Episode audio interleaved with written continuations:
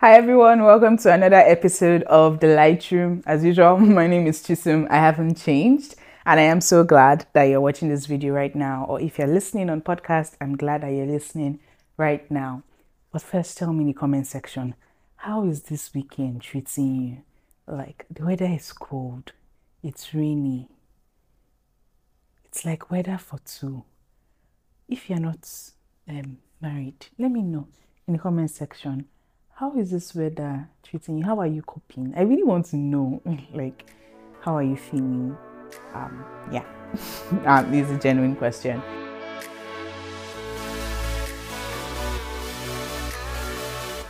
So, on to today's video, I will be answering the question Is makeup a sin? And I've been on this series for a while. If you have not listened to any other video in this series, please, please go back and listen to the previous videos I have done.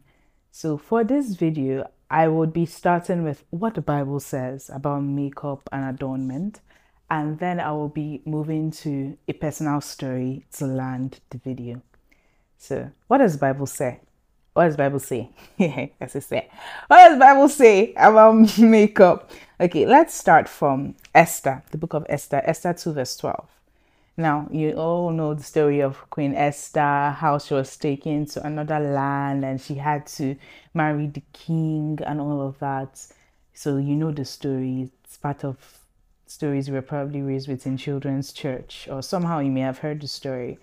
But in Esther 2, verse 12, it says, Now when every maid's turn was come to go into King Ahasuerus, after that she had been 12 months, according to the manner of woman, for so are the days of purification to be accomplished. So six months with oil of myrrh, and six months with sweet odors, and other things for purifying of the woman. So basically, before any of these handmaidens, it was not just Esther, before any of these maidens were to go to the presence of the king, they had to go through beautification and purification, right? So they had to be adorned with oil of myrrh, like for six months treating themselves with oil and all of that so your skin will shine. Then another six months of sweet odors and other things for purifying women. So this was something they had to, you know, prepare themselves for before meeting the king. Now we may want to argue that okay, this was a pagan king, this was a pagan city, but let's look at other there are other places, so many other places in scripture in book of Psalms, in book of Proverbs, where adornments were referred to not as a bad thing, but in comparisons with many things.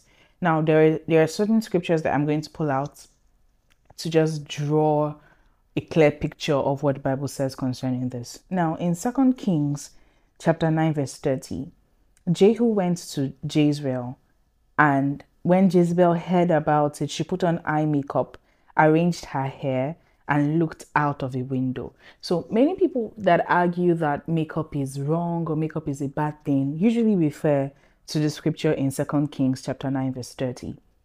And they argue that oh Jezebel, she put on eye makeup, arranged her hair and, and looked out of the window. And then eventually in that same chapter, Jezebel died, right? And Uh, in the beginning of the chapter, they talked about how Jezebel practiced witchcraft and how she did all manner of wicked things, right? And her death was already spoken about, and she eventually died at the end of that chapter. But if we look at the scripture, particularly verse 30, where it says, She put on eye makeup, arranged her hair, and looked out of a window. When many of us, you know, want to argue against makeup, we only kind of focus on she put on eye makeup part we don't really talk about she arranged her hair and she looked out of a window. So if we are following the sequence of things on eye makeup being wrong because Jezebel did it, so would we argue as well that arranging your hair is wrong because Jezebel did it and looking out of a window is also wrong because Jezebel did it? So like that's something I want you to really think about. And when we talked about or when Bible rather talks about the wicked things Jezebel did, there was no particular mention to the wickedness pertaining to her appearance, but to her deeds, what she did. She was wicked. She practiced witchcraft. She instigated the deaths of so many prophets. All right. Then, before I even move on to another example I'm going to share, I want to just cast your mind back on Rebecca and how Isaac's marriage was arranged. When they were going to bring Rebecca home for Isaac, they didn't go empty handed. They went with gold nose rings. Nose rings. They went with gold nose rings. They went with all manner of jewelry and fine things to welcome her. Like at least after she had, you know, accepted to come, these gifts were presented to her by Abraham's servants. So it's important, like really important to note that they were given to her. And we know Rebecca to be a woman of stature, a godly woman, and she's praised throughout scripture, especially in Genesis. So that's Genesis 24, by the way. So when we see that, and then we now see a scripture like this, how do we then balance? Is adornment wrong? Let's continue reading and I'll just explain better what it means. Now, in Jeremiah 4, verse 30, there's another reference. And he says, What are you doing, you devastated one? Why dress yourself in scarlet and put on jewels of gold?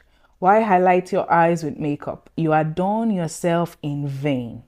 Now, context Jeremiah was a prophet in that time, and he basically spoke about Israel and their misdeeds towards the Lord, right? And there are many times where he'll be talking about Israel, but he will make allusions to other things that are not a country. So, for instance, when I keep reading, you understand what I'm saying. So now he's saying, Why highlight your eyes with makeup? You done yourself in vain. Your lovers despise you, they want to kill you.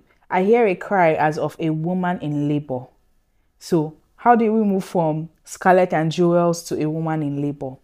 A groan of one bearing her first child, the cry of daughter Zion, gasping for breath, stretching out her hands and saying, Alas, I am fainting, my life is given over to murderers. So basically, in the whole narrative of Jeremiah talking about Israel and what God was saying concerning them and the bad things they had done as well and how they should come to repentance to the Lord, he used scenarios like this to just paint the picture clearer to the children of Israel. I'll share another example that will make more sense to you in that regard. So, this is from the book of Ezekiel, Ezekiel chapter 23. I'll read from verse 1. Just follow me, okay? So, from verse 1, the word of the Lord came unto me, this is Ezekiel, saying, Son of man, there were two women, daughters of the same mother. They became prostitutes in Egypt, engaging in prostitution from their youth. In that land, their breasts were fondled and their virgin bosoms caressed. The older was named Ohola, and her sister was Oholiba. They were mine and gave birth to sons and daughters. Ohola is Samaria, and Oholiba is Jerusalem. So, this is Ezekiel, another messenger of the Lord, writing again to the children of Israel. Now, from the beginning, it sounds like he's just talking about two random women who were prostitutes in Egypt. But when you get to the verse where it says that Ohola is Samaria and Oholiba is Jerusalem, he's talking about the children of Israel and using this woman to paint a picture about what the children of Israel were doing. Many times in scripture, when prophets were talking about Israel and what they had done wrong to the Lord, there were many references to prostitution.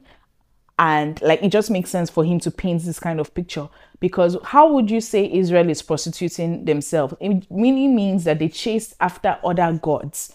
That's what scripture really refers to as Israel prostituting herself. Now I'll continue reading. This is now um, later verses. It now says, still in chapter 23, this is verse 40 to 41. It says, Her sister, okay, from I'll read 11, then 40 to 41. So verse 11 says, Her sister Oholiba saw this, yet in her lust and prostitution she was more depraved than her sister. So Oholiba was more depraved than Ohola. Here again, Oholiba is Jerusalem, Ohola is Samaria. So if you want to read it again, you say her sister Jerusalem saw this and in her lust was more depraved than her sister Samaria. Do you understand? Now, they even sent messengers for men who came from afar away, and when they arrived, you bathed yourself for them, applied eye makeup, and put on your jewelry. You sat on an elegant couch with a table spread before it, which you had placed incense and olive oil that belonged to me. So let's go to the part where he says, You applied eye makeup and put on jewelry, you sat on an elegant couch. And it's the same series of thoughts that I have with the um, Jezebel example. She put on eye makeup, she adorned her hair or arranged her hair, and she looked out of the window. If we are taking it in context that because Jezebel was a wicked person and because she was a wicked person and she wore eye makeup, then we should condemn eye makeup. Then are we also saying in this place that um, she applied eye makeup, so it's wrong because she's a prostitute? Then too, she put on jewelry, so it's wrong because she's a prostitute. And then she sat on an elegant couch. I'm sitting on an elegant couch, right? So it's wrong because she was a prostitute. Like, do you get how the series of thoughts flows? Now, I want to bring a balance to what I'm saying. What I'm saying in essence is that the Bible doesn't point to makeup specifically as a sin. There is no scripture we find that says makeup is a sin or adorning yourself with makeup is a sin. In the New Testament, especially, we see a balance, and I will bring that balance to you from First Peter 3. And again, context matters because many times when people read First Peter 3 in terms of referring to makeup, they miss the major context that First Peter 3 was addressing. First Peter 3 verse 1 says, Wives, in the same way, submit yourself to your own husbands. If any of them do not believe the word, that they may be won over with your words of, beha- of the behavior of your wives. If any of them do not believe the word, they'll be won over without words by the behavior of their wives, pardon me, when they see the purity and reverence of your lives. So, first off, he's talking to wives and he's telling them to submit to their own husbands, right? Now, he says, your beauty should not come from outward adornment such as elaborate hairstyles and wearing of jewelry or fine clothes. Rather, it should be that of your inner self, the unfading beauty. I want you to fix your eyes on that part. This I'm reading from the NIV. The unfading beauty. In Proverbs, we see that beauty is fleeting, right? Beauty today is and tomorrow is gone. You get old, clothes get weary, um, jewelry is tarnish, right? But he's saying that your adornment should be more than things that fade away. That's really what he's getting at. That your adornment should be the unfading beauty of a gentle and quiet spirit, which is of great worth in God's sight. For this is the way holy women of the past put their hope in God, used to adorn themselves. They submitted themselves to their own husbands. So it takes a gentle and quiet spirit to submit to your own husbands, right? So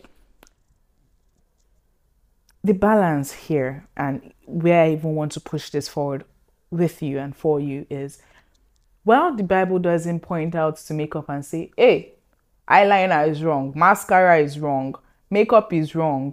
Like the Bible doesn't point to that and say that. We see a balance on God's um, scale of preference, as it were. God values the beauty that comes from your inside more than any kind of adornment you could put on your outside. So, a gentle spirit, a quiet spirit is more valuable in God's eyes than how you look physically. God has never been in the business of judging us by how we appear. Think about when God had told Samuel to go and anoint um, the new king of Israel. He went to David's house. He wasn't king at the time. So he went to David's house and spoke to Jesse, his father, and said, Bring out your sons, right? And then he saw David's elder brother. And because of how he looked, he straight away said, This should be the king. And then God rebuked Samuel in that moment and then told him that he doesn't judge by outward appearance but by the heart. Later on, we see that David was picked as the one that will be anointed king. So, in God's eyes, your appearance does not matter as much as your hearts before Him. Your appearance does not matter as much as your spirit before Him, right? And now, to the personal story that I'm going to land, when we see a verse like First Peter 3, we should see that there is a different priority that God places on how we should adorn ourselves. So, adorning ourselves with good works. We also see this in First Timothy 2 adorning ourselves with good works, adorning ourselves with a quiet and gentle spirit.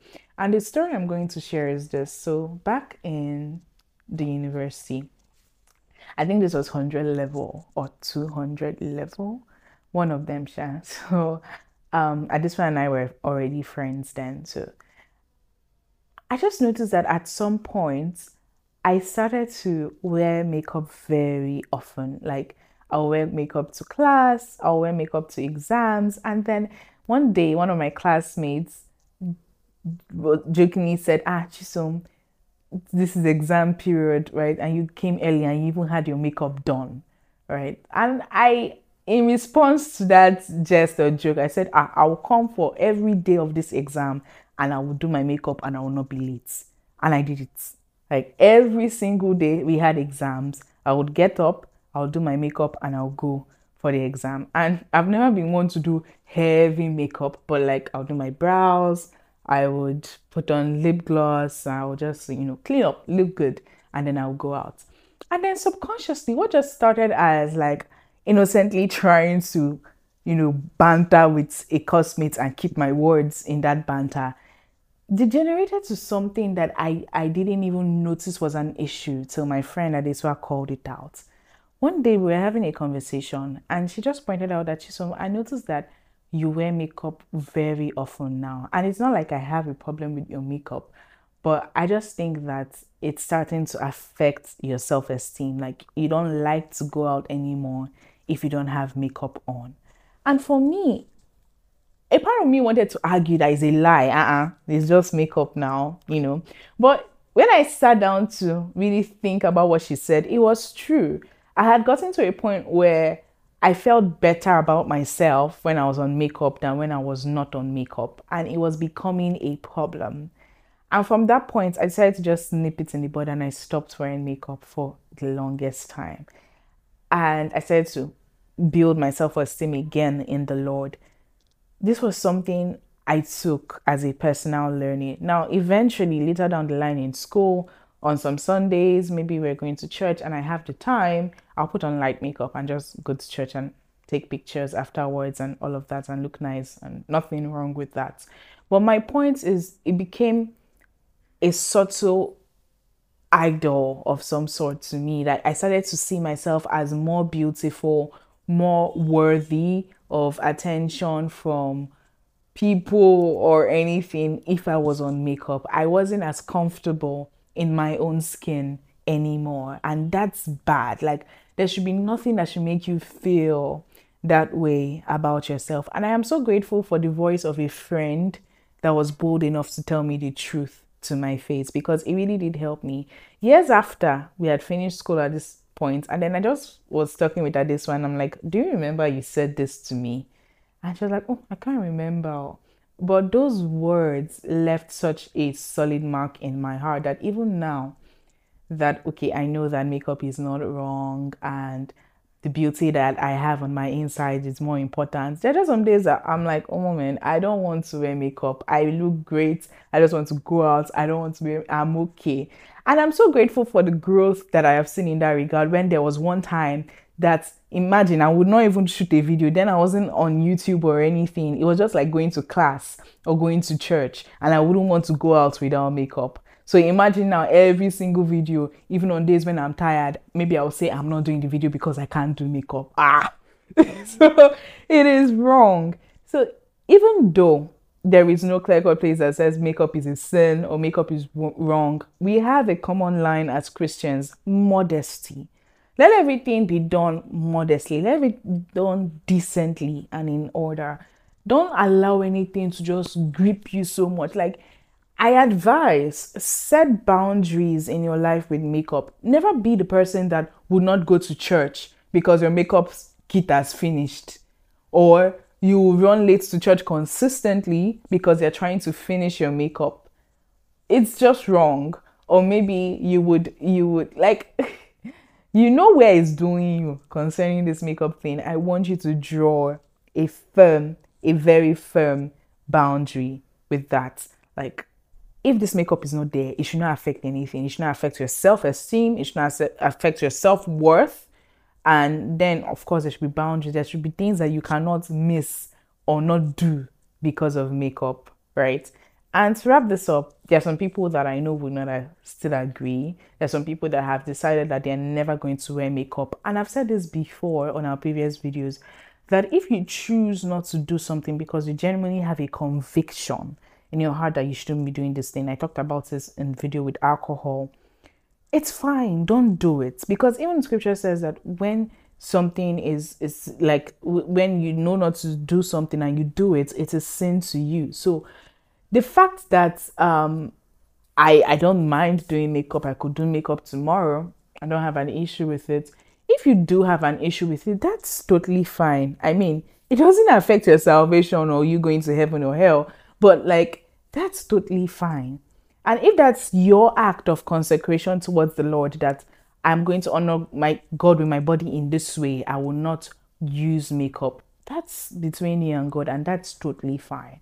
Where the issue is, is where you start to um, judge other people or like even go ahead to say things like, oh, they're doing something sinful because they're wearing makeup and you're not. We don't see any basis for that in scripture. And on the flip side, if you wear makeup and you see people that don't wear makeup, you see people that don't wear earrings or things like that, don't go around looking at them like SU, SU. In fact, for many of those people, I really, really value their commitment to God because even though some of them do not even believe it's a sin, they just believe that they don't want to do this thing in honor of God and they don't do it, and it's commendable. The Lord honors it.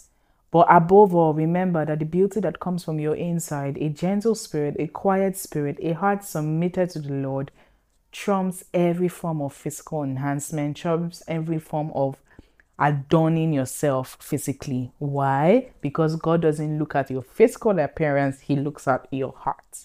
So I hope this video has helped you. If you have questions, let me know in the comment section. And yeah, till my next video. Bye bye.